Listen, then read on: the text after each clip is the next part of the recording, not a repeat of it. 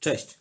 Minął tydzień od naszego ostatniego podcastu, ale działamy na zasadzie więcej grania, to więcej gadania. Z Orzeszkowej wita dziś Was tradycyjny skład, czyli Rafał i Łukasz, cześć. Słuchajcie, mieliśmy mieć dzisiaj gościa. Niestety nie ma go z nami. Z drugiej jednak strony stety zatrzymały go ważne sprawy rodzinne.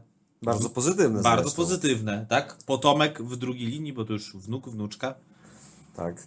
Także niech się zdrowo chowa. Co się odwlecze, to nie uciecze. Na pewno nasz dzisiejszy gość przed mikrofon trafi i będziemy razem wspólnie rozmawiali o turze. Ale stwierdziliśmy, że skoro dzisiaj jesteśmy bez gościa, to może spróbujemy coś nagrać we dwójkę. Także witają Was dwaj smutni panowie malkontenci. Wyjątkowo tylko we dwójkę.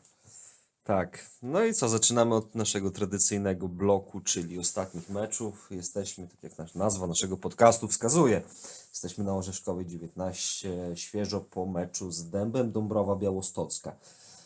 Wygraliśmy ten mecz 4-0, dwie bramki strzelił Karol Kosiński, po jednej dołożyli Łukasz Pawluczuk i Kevin Kiersnowski. No i co możemy o tym meczu powiedzieć? Bardzo taki ostry, intensywny początek, w którym, bo też pierwsze trzy bramki padły już w przeciągu pierwszych 20 minut, więc ostry, intensywny początek. Goście, trzeba przyznać, gubili się. Ta ich obrona nie była monolitem i dopuszczali do bardzo wielu sytuacji. My założyliśmy pressing i efektem tego były, tak jak mówiłem, trzy gole po 20 minutach, które ten mecz w zasadzie rozstrzygnęły już. Tak, bardzo przekonujące zwycięstwo. Fajnie się oglądało nasz zespół, szczególnie w pierwszej połowie. Widać było ten głód gry, no i chyba taką chęć rewanżu za te ostatnie niepowodzenia, bo ostatnie mecze nie możemy powiedzieć, żeby to były dobre mecze w naszym wykonaniu. Cieszy zwycięstwo w dużych wymiarach. Tradycyjnie, jak już mówimy o zwycięstwie, to często w przypadku tura moglibyśmy powiedzieć, że ten wynik mógłby być wyższy. Tak, chciałoby się, żeby zobaczyć u nas przy Orzeszkowej takie efektowne zwycięstwo, takie, które poszłoby w świat. Ale też nie narzekajmy. Uważam, oczywiście, 4-0 to jest bardzo dobry wynik. Ten tydzień to był bardzo intensywny tydzień, bo w ciągu tygodnia zagraliśmy 3 razy. No i chyba to był najlepszy z tych wszystkich. Nawet nie chyba, na pewno to był najlepszy mecz. Jak zwykle Patryk Stypułkowski, bardzo dzisiaj aktywny. Aktywny, aczkolwiek ja oprócz Patryka wyróżniłbym też inne osoby. No wiadomo, Karol, tak? Karol, który pokazał, że jest dzisiaj klasą samą dla siebie. To chyba bramka numer 10 już. 10 w lidze, tak. Klimala przegoniony. Patryk Klimala już nie grał. Tak, Patryk zagrał 45 minut i to wszystko teraz, ale słuchaj, gra z powodzeniem w Ekstraklasie, więc... Tak, gol Kevina. Mieliśmy także dzisiaj gol Łukasza. Łukasz to nam się kompletnie odblokował, jednak nasz podcast jest magiczny. Ma coś w sobie i nasze tutaj gadanie ma jakieś przełożenie na rzeczywistość. Dojdziemy jeszcze do tego, podsumujemy to trochę krótko w późniejszej części naszego nagrania. Co do tego meczu, czy dodałbyś coś więcej? Ktoś tam może powiedzieć, że druga połowa znowu taka słabsza, ale z drugiej strony, słuchajcie, jeżeli wygrywamy po pierwszej połówce 3-0, wychodzimy na drugą, to czy my mamy gonić? Co mamy gonić? Wynik mamy. Tak, Mamy forsować tempo, bo nie rozumiem. Jasne, że mamy bezpieczny wynik, fajnie szukamy okazji do strzelania czegoś więcej, ale też i summa summarum strzelamy, tak? Można powiedzieć, że w końcówce samej meczu, bo to była 89 chyba minuta, ale strzelamy. Mieliśmy też swoje sytuacje. Tak, każdy by chciał pewnie wysokich, takich wygranych, efektownych, ale... Stąpajmy jednak po ziemi twardo i może nie szukajmy problemów tam, gdzie ich nie ma. Dokładnie. Bo dzisiejszy mecz nie był problemem w żadnym tego słowa znaczeniu. Jesteśmy wiceliderem na drugim miejscu za rezerwami Jagiellonii. Tak, to może o sytuacji w tabeli jeszcze sobie powiemy po omówieniu wszystkich spotkań. Także myślę, że o meczu z Dębem to tyle. Naprawdę fajnie to dzisiaj wyglądało. Ale skoro jest tak miło, to trzeba też trochę dziegdziu do tego miodu. Cofamy się o kilka dni do pucharowego meczu z KS Michałowo. To była 1/8 finału Pucharu Polski i odpadliśmy na tym samym etapie, na którym odpadliśmy rok temu. Tak też było w obecnych rozgrywkach. 2-1 dla gospodarzy Bramka decydująca stracona w 85 minucie gry, kiedy zanosiło się na dogrywkę. No i co? No, może nie mamy takich odczuć, jak mieliśmy rok temu, gdzie byliśmy rozczarowani. To chyba małe słowo. To mało słowo. Byliśmy kompletnie zawiedzieni rok temu. Tak. Bo przegraliśmy wtedy, przypominam, z Krypnianką, która grała ligę niżej. Co prawda ona chyba była wtedy liderem tej okręgówki. Mogło tak być. Ale wtedy to był zawód po całości. Słuchaj, no, jechaliśmy do Michałowa, wiedzieliśmy, co to jest za drużyna. Wiedzieliśmy, że będzie ciężko, no, że grają tam dobrzy zawodnicy, dobrze opłaceni zawodnicy, ale jednak też tutaj chciałem zwrócić uwagę na skład, jakim zagraliśmy. Paweł Bierzyn, no, można powiedzieć, że wystawił najmocniejszy skład, jaki mieliśmy dostępny. To nie był tradycyjny mecz pucharowy, gdzie gra się, można powiedzieć, rezerwowymi, gdzie daje się odpocząć zawodnikom z podstawowego składu. Ci, co pojechali, graliśmy w najsilniejszym składzie. No tak, no nie było Karola Kosińskiego z powodu drobnego urazu, nie było też Andrzeja Lewczuka, no i to w zasadzie tyle. Także no, Paweł na pewno chciał ten mecz wygrać, także zdawał sobie sprawę z siły rywala i stąd takie, a nie inne zestawienie personalne. Słuchaj, przede wszystkim minęły już czasy, gdzie ten puchar był kukułczym jajem, nikomu niepotrzebnym, gdzie ten puchar był grany po to, bo musiał być grany. Teraz granie w pucharze wiąże się z wieloma profitami. Za sam awans do finału jest już 10 tysięcy, za wygraną jest 40 tysięcy. Możliwość zagrania na takim stadionie jak Stadion Miejski w Białymstoku, otoczka tego finału, ale też, słuchaj, nagroda w postaci rozgrywek na szczeblu centralnym. Ja wiem, że Olimpia trafiła słabo w tym losowaniu, no ale myśmy trafili na Termalikę, prawda? To już jest ciekawy rywal. Tak, no to trzeba przyznać, że tak jak o kadencji prezesa Polskiego Związku Piłki Nożnej mówi się, że coś tam robi dobrze, coś robi źle, natomiast niewątpliwą jego zasługą, której chyba nikt nie umniejsza, jest podniesienie rangi Pucharu Polski. To samo możemy powiedzieć o naszym lokalnym związku. Dokładnie. Jeśli weźmiemy i podliczymy bilans zysków i strat prezesury pana Kopczewskiego, to zdecydowanie Puchar jest na plus, na bardzo duży plus, bo zmieniło się. Jeszcze tylko, żeby ta formuła losowań terytorialnych była trochę inna, to już byłby w ogóle cud, ale nie wymagajmy też za wiele. Pod tym względem ten puchar naprawdę ruszył do przodu. Co jest odnośnie jeszcze tych losowań, o których tam mówimy to słowo zawsze w cudzysłowie przy okazji naszego regionalnego pucharu, natomiast taka dygresja, ciekawie to jest rozwiązane na Warmii i Mazurach, bo tam też jest taki klucz regionalny, tak. Natomiast jakby drużyny w ramach jednego powiatu, kilku powiatów, czy ogólnie położone blisko siebie, są grupowane w jednej takiej, nie wiem jak to nazwać, dywizji można powiedzieć, i powiedzmy dwie drużyny z tego samego powiatu grają w pierwszej rundzie. Na zwycięzcę czeka drużyna z A klasy, potem na zwycięzcę tego meczu czeka drużyna z piątej ligi, kolejno czekają drużyny z czwartej ligi, jakby to jest takie, wszystko jest wiadomo, na początku edycji okręgowego pucharu jest drabinka. Jasne. Drabinka, która łączy ze sobą drużyny tam blisko położone. No i jakby nie ma niedomówień. No wiesz, w zasadzie drużyna czwartoligowa to już we wrześniu, w sierpniu wie, z kim może zagrać. Nie będzie niespodzianek. Nie? Także to taka może sugestia z naszej strony. Jest to rozwiązanie takie dosyć, myślę uczciwe. Dobrze, wracając może jednak do strony sportowej tego meczu, bo warto o tym meczu porozmawiać. Nieraz tutaj poruszaliśmy nawet w naszym podcaście, że te drugie połowy zazwyczaj nam nie wychodziły. Były gorsze, słabsze od tej pierwszej połowy. Tutaj mieliśmy odwrotność, dlatego że ta pierwsza połowa była fatalna. Ja nie boję się użyć tego słowa. To była fatalna połowa naszego zespołu. Okej, graliśmy w innym ustawieniu, tak, z trójką obrońców, wahadłowymi, 3-5-2, ale to była połowa, w której Tur nie oddał żadnego celnego strzału na bramkę. I zdobył gola. Zdobył gola, tak. Trzeba oddać Rafałowi Kulikowskiemu, że zdobył efektowną bramkę. Uznajmy, że celował, tak? I przyjmijmy, No więc oddaliśmy celny strzał w takim razie. Dobra, oddaliśmy jeden celny strzał. Przyjmijmy. Nie, ale mówiąc poważnie, tragedia, naprawdę. Jeśli chodzi o tą pierwszą połowę, to była tragedia. Tym bardziej, że z przodu biegali Łukasz Pawluczuk i Patryk Stypułkowski. Razem w sumie ponad 30 chyba bramek w tamtym sezonie, gdyby ich podliczyć. No chyba trochę by im zabrakło. Może trochę 30, by im zabrakło, ale niewiele. Niewiele, no.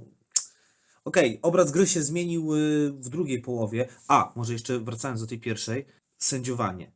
I jedna sytuacja, bo też czasami zdarza się, że sędzia może nie wypatrzy w wyniku albo jakoś podejmie kontrowersyjną decyzję. Słuchajcie, końcówka pierwszej połowy, bramkarz gospodarzy piąstkuje.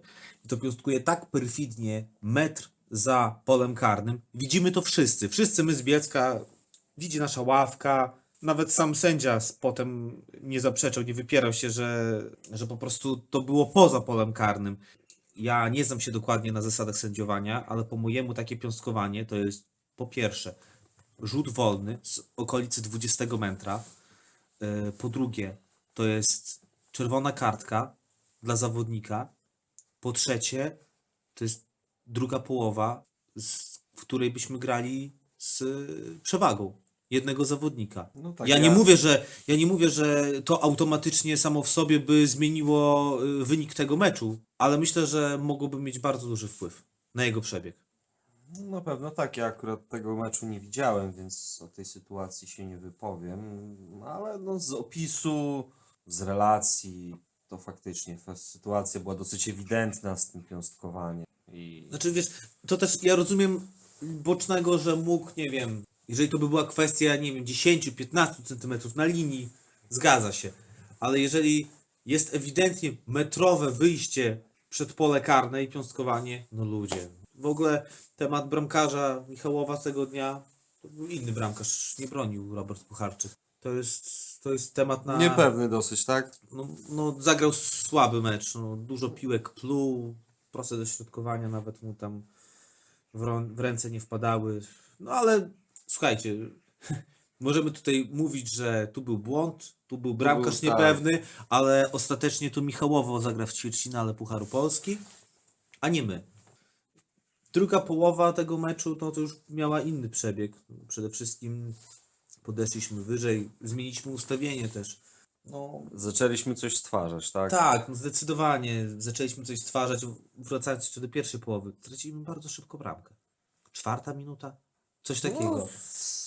No, ogólnie w pierwszych 10 minutach naszych meczów to bardzo dużo bramek pada. Dzisiaj padła też. Dzisiaj padła, tak, dokładnie, ale druga połowa już była w naszym wykonaniu lepsza. No tylko co, konkludując może, no nie gramy dalej w pucharze. Nie była to może jakaś katastrofa pod względem nie wiem, wizerunkowym, jak to można tak to nazwać. Nie, szkoda tego pucharu. Szkoda tego pucharu, słuchajcie, przede wszystkim szkoda dlatego, że prawdopodobnie na wiosnę byśmy mogli zobaczyć Tura w pojedynku z jakimś trzecioligowcem. Nie wiem, może Posiłkowem, może z Ruchem Wysokie Mazowieckie. Tak. Fajnie by było się sprawdzić właśnie na tle trzecioligowca. No, niestety. No, ale niestety. No dobra, nie będziemy już narzekać.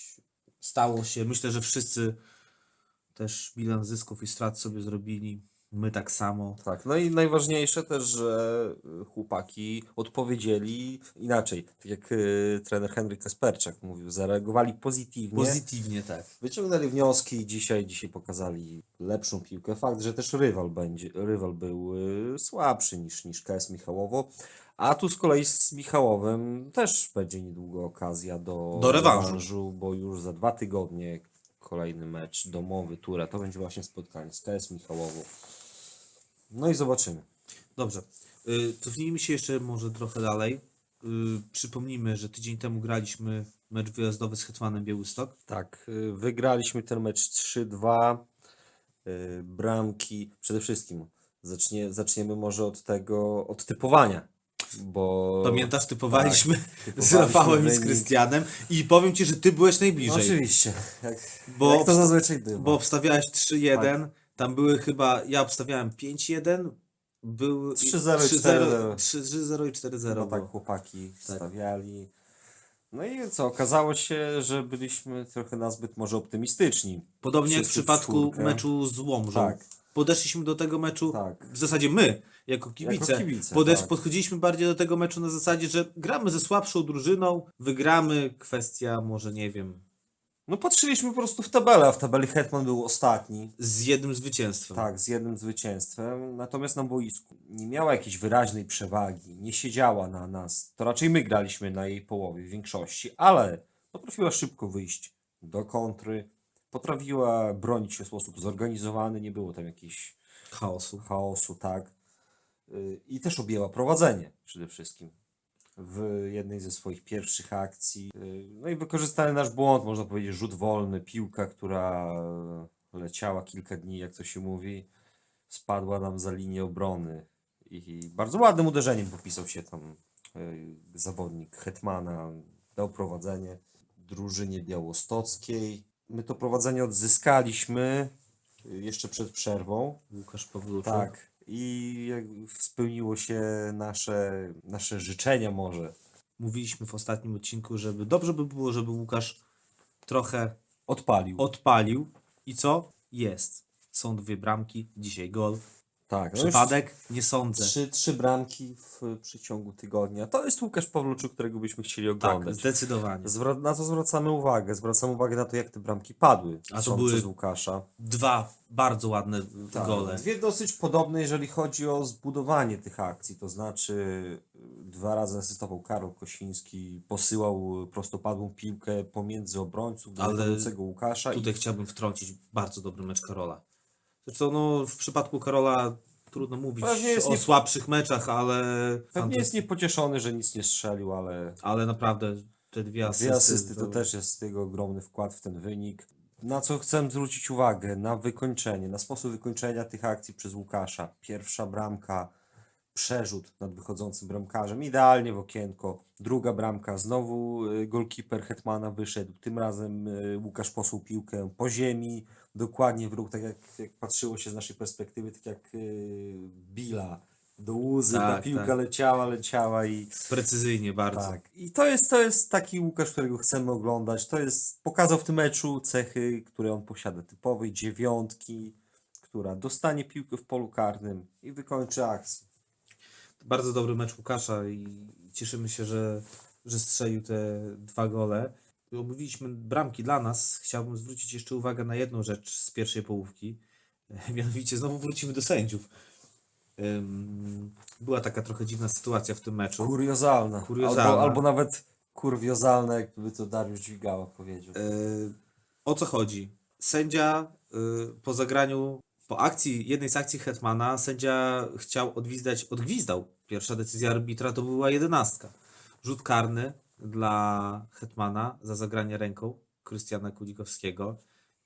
Tak, i ogólnie polecamy Wam zobaczyć zapis tego meczu na YouTube, żebyście wiedzieli, o jakich sytuacjach mówimy. Ktoś nie jest to na żadnym oficjalnym kanale, ale jak wpiszecie w wyszukiwarkę na pewno Hetman Tour, to wyskoczy. Na pewno znajdziecie zapis tego meczu. Jak wyglądała sytuacja? To był strzał zawodników gospodarzy takiego z dosyć ostrego kąta. Piłka przeleciała wzdłuż bramki, kozłowała i Krystian Kulikowski na długim słupku chciał ją wybić. Nie trafił w piłkę, zeszła mu ona gdzieś po kolanie i za to odgwizdana była ręka. Tak.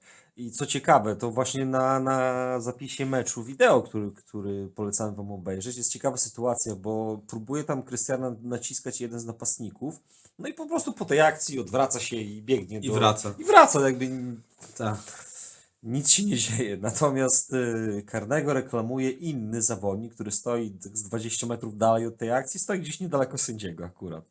To nie był najlepszy dzień arbitrów. Okej, w tej sytuacji to wybronił się boczny, tak?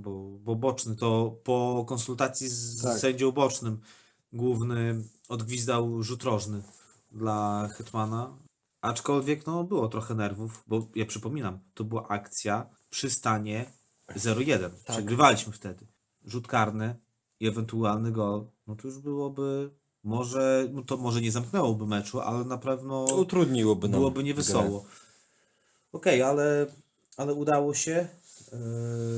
Jeszcze chciałbym nawiązać do tematu sędziego, bo kojarzymy taką sytuację.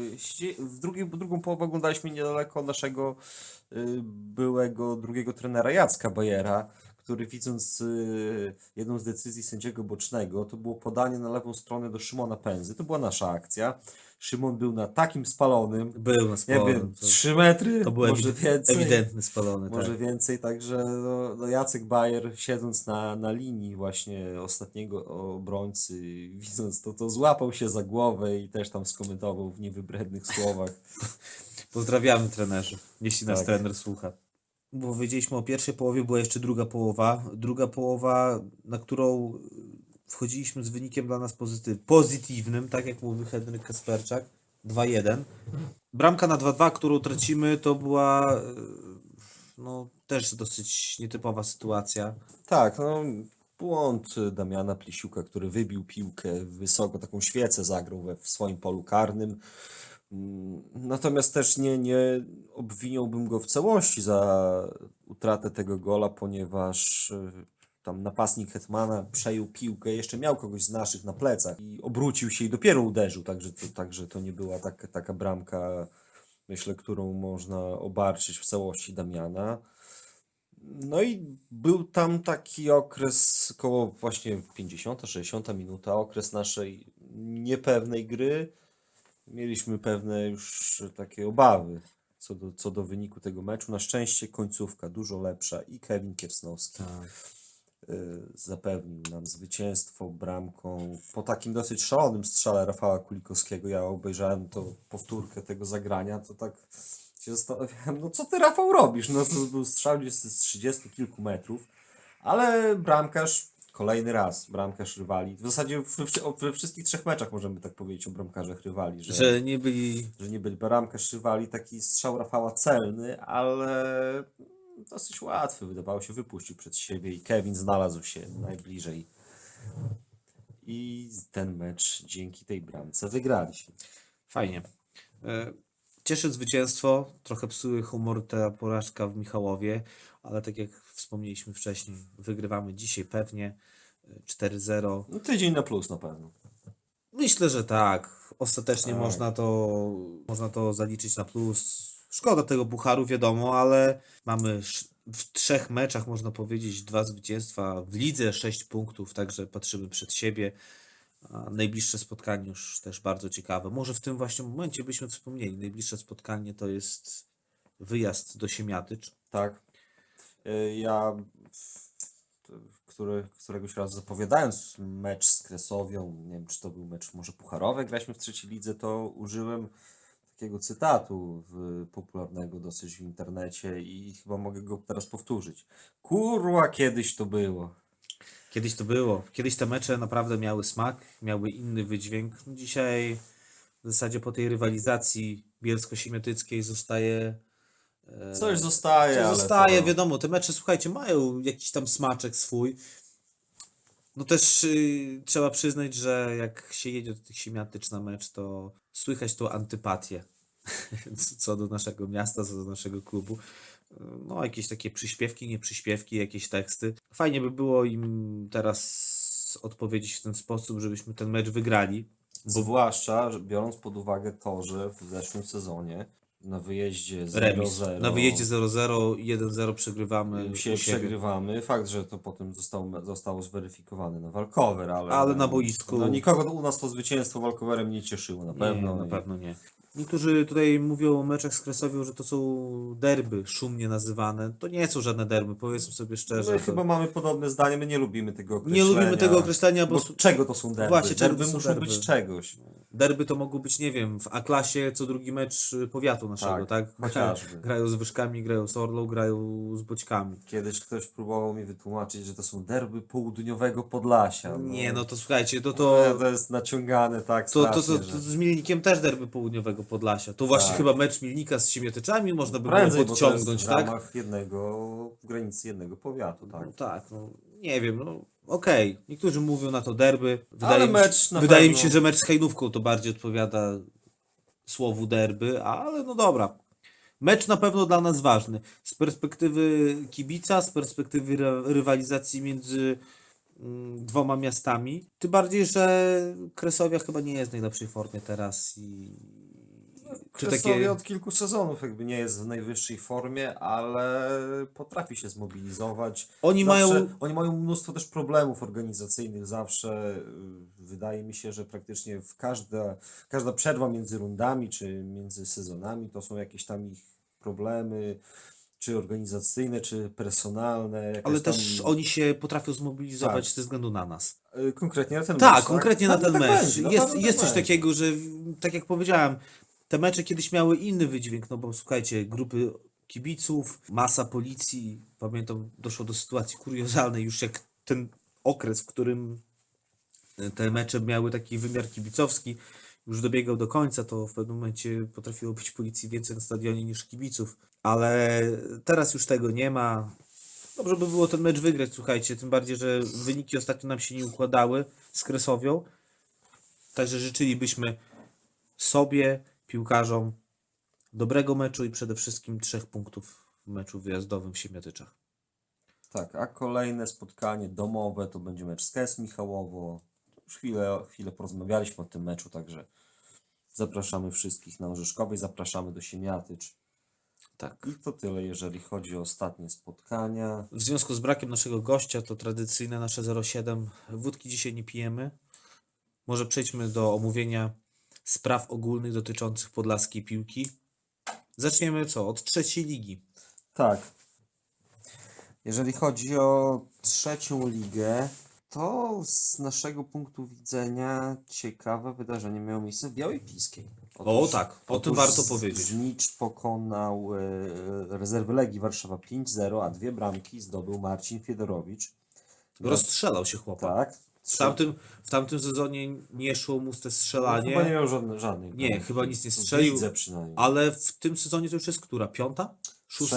Trzecia chyba. Mi się wydaje, że miał. 3 strzelił coś wcześniej. Tak, 1. To teraz 2. i 3. Tak mi się wydaje. Okej. Jeżeli chodzi o pozostałe podlaskie drużyny, no to mamy dzisiaj mecz KS Wasilków Unia Skierniewice i Ruchów z Ursusem. Te mecze są w trakcie nagrywania naszego podcastu, więc siłą rzeczy nie znamy wyników. Tak, ciężko nam powiedzieć, co tam się dzieje. Natomiast wczoraj Olimpia Zambrów wygrała z Lechią Tomaszów ważny mecz i też poprawiła swoją sytuację, bo tak jak mówiliśmy, że Olimpia przed sezonem typowaliśmy ją na pewno do górnej połówki. Myślisz, że to jest ten czas, kiedy Olimpia się przełamała i zacznie w końcu grać na poziomie, na którym potrafi grać i na poziomie, na którym wszyscy oczekują? No, ciężko powiedzieć, ale są ku temu podstawy. W następnej kolejce KS Wasilków Olimpia Zambrów. No proszę. Bo chyba właśnie nie kojarzę, żeby już mieli. Nie graliśmy. Oby podlaskie drużyny nie grały jeszcze w tym sezonie. A przypomnij mi, Olimpia Zambrów grał u siebie czy na wyjeździe? Gospodarzem jest KS Wasilków. Bardzo ciekawy mecz. Myślę, że nawet dla postronnego kibica można pójść zobaczyć. Tak, także jeżeli chodzi o sytuację w tabeli, no to podlaskie 2 drużyny jeszcze dzisiaj grają, więc ciężko nam powiedzieć. No w każdym razie Ruch Wysokie Mazowieckie był krótko najlepszą drużyną podlaską w 3. lidze, a i tak był chyba 13, więc tak. nie była to wesoła sytuacja. W obu tych meczach życzymy zwycięstwa zarówno Ruchowi, jak i klubowi sportowemu Wasilków. Tak, KS Wasilków jest ostatni, natomiast ma 6 punktów, 4 straty do drużyny na bezpiecznym miejscu. To też nie jest tragedia. To nie jest tragedia, naprawdę. 2 fajne tam prestiżowe zwycięstwa z Polonią i z kim oni wygrali jeszcze na wyjeździe? Nie wygrali ostatnio z Lechią Tomaszów? Chyba tak. Także solidni przeciwnicy. My tam przegraliśmy. Tak, zarówno na Polonii, jak i w Tomaszowie. Także o 3. lidze to chyba tyle. Teraz nasze rozgrywki, czyli 4. liga. Sól tej ziemi, 4. liga. Tak. I 4. liga, styl życia. Dla nas dobre informacje, bo tak jak wspominaliśmy, jesteśmy wiceliderem, natomiast chyba wczoraj miała miejsce największa niespodzianka całego sezonu. Nie wiem, czy coś to przybyje. Może sezonu to nie, ale rundy myślę. Chociaż w zasadzie do dotychczasowych, patrząc na całość dotychczasowych rozgrywek 4. ligi, to chyba największa niespodzianka. Tak, grała drużyna pierwsza z ostatnią. Pierwsza była gospodarzem, ostatnia wygrała. Derby Białegostoku. Tak. Ale jakby też może wynik zwycięstwa Hetmana dla nas jest o tyle mniejszym zaskoczeniem, że widzieliśmy, jak oni grają. Tak, to nie jest cała słaba drużyna. Tak jak pisaliśmy na naszym fanpage'u w relacji, oni nie grali jak drużyna ostatnia w tabeli. Nie, zdecydowanie. Pewno, i znaleźlibyśmy z 2-3 drużyny słabsze od nich, które widzieliśmy już w tym sezonie. Wznieśli się widocznie na jeszcze zrobili ten krok wyżej i wygrali z Jagiellonią, która grała w składzie takim... Z drugiej strony... Mało miała wzmocnień. Trener Mamrot skierował do rezerw bodajże Sandomierskiego, Mystkowskiego. Nie wiem, jaki jest status Dawida Polkowskiego, bo on zdarzało mu się dziś być w kadrze pierwszego zespołu, ale on chyba jest na stałe w rezerwie. Z drugiej strony to jest to, o czym mówiliśmy w jednym z pierwszych naszych odcinków. Zdarzy się pewnie sytuacja taka, gdzie rezerwy potracą punkty. Straciły jakiś czas temu, remisując w Łomży. Tak. Teraz przegrały derby Białegostoku. Okej, to w dalszym ciągu jest faworyt i na pewno najlepsza drużyna czwartej ligi. Nie każdy się przed tą Jagiellonią podłoży na tej zasadzie, że przyjeżdża Jagiellonia czy gra Jagiellonia. Dokładnie. I w ogóle sytuacja w tabeli jest teraz bardzo ciekawa. Jagiellonia ma 3 punkty przewagi nad nami i nad Wisłą Szczuczyn, która jest na 3. miejscu, a dalej drużyny, które też mają bardzo małą stratę do poprzedzających je miejsc. Patrząc z naszej perspektywy, KS Michałowo ma do nas punkt, Warmia 2, Sokół 2. Sokół, pamiętasz? Rozmawialiśmy o tym i chyba nawet ty mówiłeś, że Sokół, tak, Sokółka może być takim zaskoczeniem. Typowałem ich do czarnego konia i to chyba się sprawdza. Tak, 5. miejsce, no przepraszam, teraz 6., bo my ich wyprzedziliśmy po dzisiejszym meczu i spośród tych spotkań, które przed nami jeszcze, to może być najtrudniejsze spotkanie. Tym bardziej, że gramy na wyjeździe. Tak. Zobaczymy. To w zasadzie będzie już za 3 tygodnie. Tak. No to co, chyba temat czwartej ligi możemy uznać za zakończony. Czy jest coś ciekawego w okręgówce? To chyba średnio. Siłą rzeczy nie obserwujemy okręgówki mocno jak czwartą ligę. Tak, a nie chcemy 3. odcinek z rzędu powtarzać, że okręgówka jest na czele. Jasne. Chyba tam jedyny wynik z zeszłego tygodnia, jaki tam zapamiętałem, to było 0-6 Piasta Białystok na wyjeździe z Unią Ciechanowiec. Tak. Zapamiętałem chyba głównie dlatego, że akurat piłkarze Piasta wracali, jak graliśmy z Hetmanem na Przysłonecznej. To akurat piłkarze Piasta wracali i powiedzieli, że wygrali 6-0 z Unią Ciechanowiec. Nie idzie im. Sezon jest jeszcze długi. Sezon jest jeszcze długi, ale te zderzenie z okręgówką to jednak jest dla nich trudne zderzenie. Jednak można mówić wiele, ale przeskok z A-klasy do okręgówki to jest... Zresztą jak z każdej, wydaje mi się, ligi, przeskok i awans wyżej to jest jednak różnica. Jasne, a już skoro wspomnieliśmy o A-klasie, to jeszcze zajmijmy się może na koniec tymi rozgrywkami. Od ostatniego odcinka nasze rezerwy zagrały 1 mecz. Ale za to jaki? Tak, pokonały Pioniera Brańsk, jednego z pewnie z faworytów do awansu, 5-1. Grając w 11, ale mieliśmy w sumie kadrę tego dnia, nasze rezerwy miały 12. Tak. Nie pierwszy raz. I pierwszy raz pewnie też nie ostatni. Mamy sporo takich problemów personalnych, jeżeli chodzi o rezerwy. Ciężko to zestawić czasem. Aczkolwiek to trzeba uznać za sukces, bo chyba nasze rezerwy nie były faworytem w tego spotkania. Zwróćmy uwagę na 3 bramki Mateusza Rogowskiego. Tak. Te nasze transfery z Mospu są przez trenera Bierzyna na razie chłopaki powoli wprowadzani do drużyny. Aczkolwiek trzeba oddać Mateuszowi, że dobrze mówicie. Tak, no, 3 bramki. 3 bramki strzelał wcześniej w rezerwach. Chyba w meczach sparingowych bardziej. Zresztą w lidze też już coś chyba. Chyba w Surażu coś kojarzy, chyba też strzelił bramkę. No ale bardzo dobrze. Także myślę, że przypomnijmy, że to jest pierwszy sezon Mateusza i Kamila w seniorskiej piłce. Tak, także myślę, że trener Bierzyn też to dostrzega i będzie chłopakom dawał coraz więcej szans. A propos trenera Bierżyna i tego, o czym już napominaliśmy wcześniej. O czym mówiliśmy? Mówiliśmy o sile naszego podcastu. Nie wiemy, czy trener Bierzyn tego słucha, czy mamy jakąś magiczną moc, ale na razie wszystko to, co mówimy i co życzymy naszym gościom, się spełnia. Przypomnę, Patrykowi Niemczynowiczowi życzyliśmy opaski kapitańskiej. Capitano Futuro.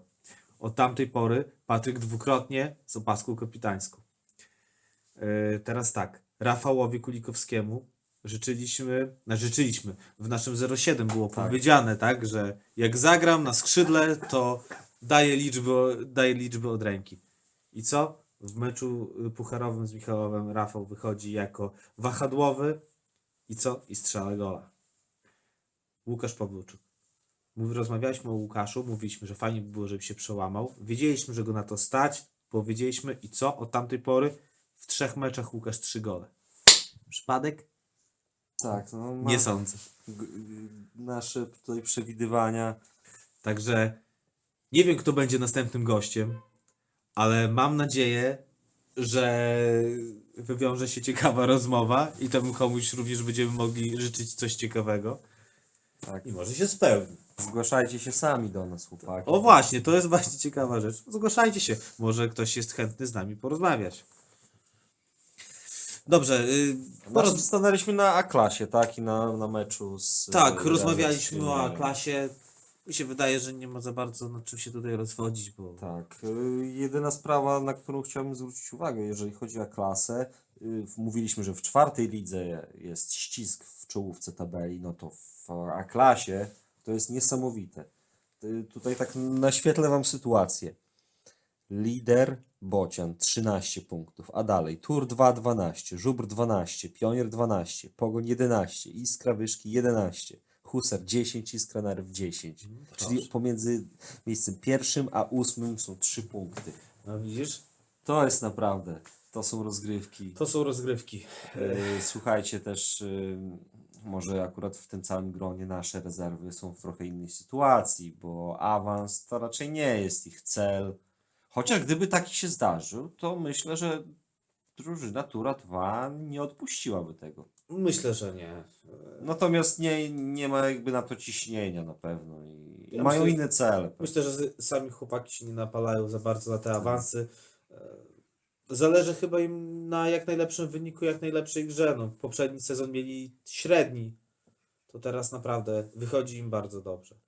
Ale skoro już porozmawialiśmy, mówiliśmy wszystkie ligi, to jeszcze może już na sam koniec chciałbym, żebyśmy porozmawiali o PZPN-ie. Tak, nie ma związek, nie pierwszy raz, nie ma dobrej pasy. No właśnie, bardzo dużo się dzieje ostatnio wokół podlaskiego ZPN. Temat jest ciekawy, dlatego że dotyczy nas siłą rzeczy. Wiemy, kto jest w tym PZPN-ie, również z jakiego środowiska.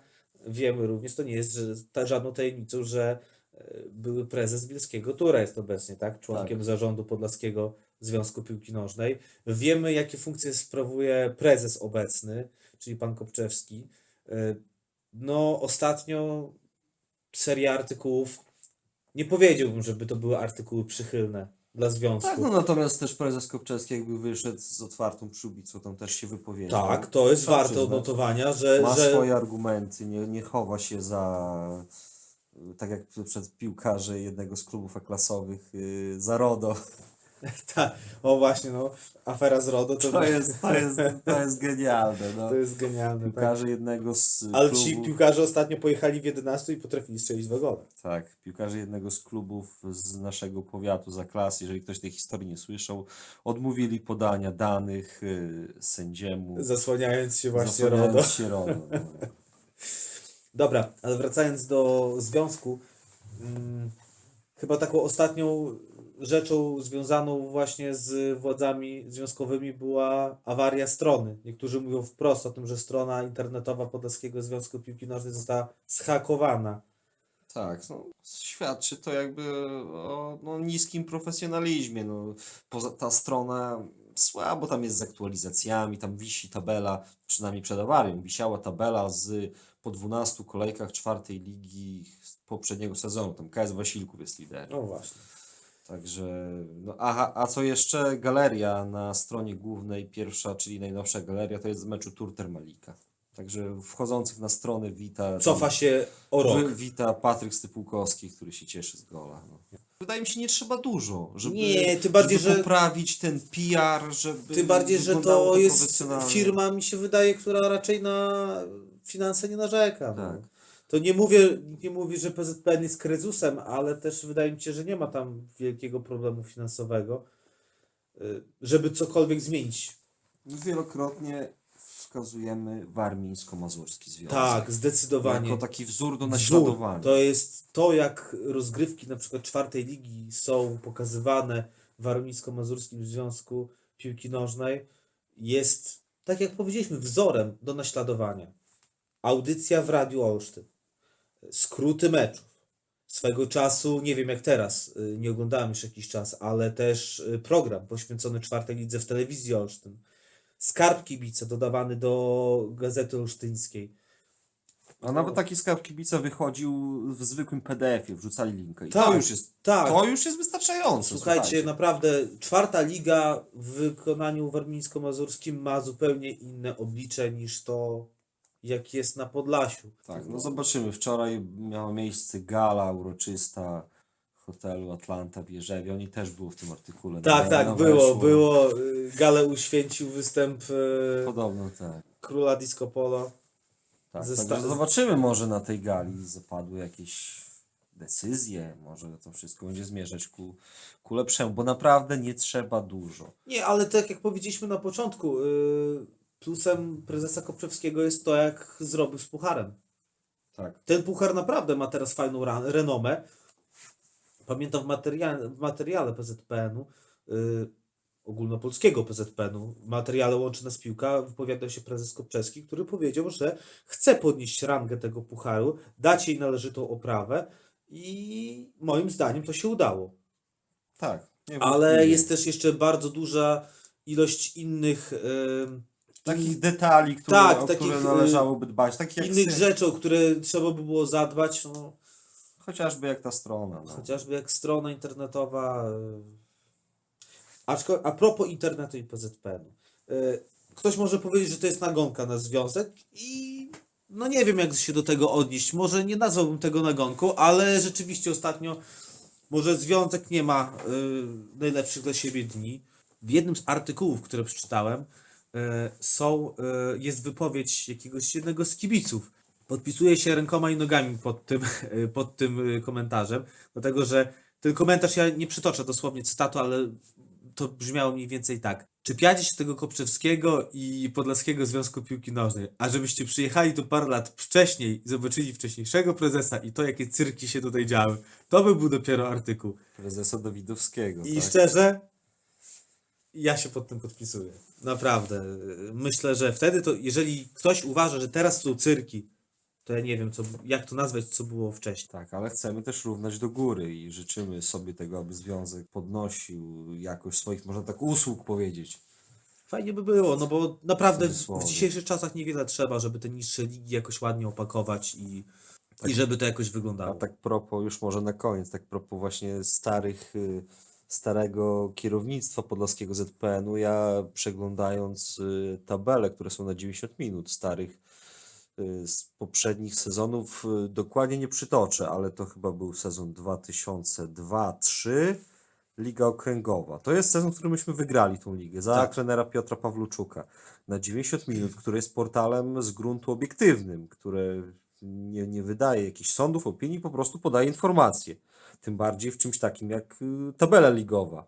Natomiast tam jest taki dopisek, możecie sobie sprawdzić. Cytuję.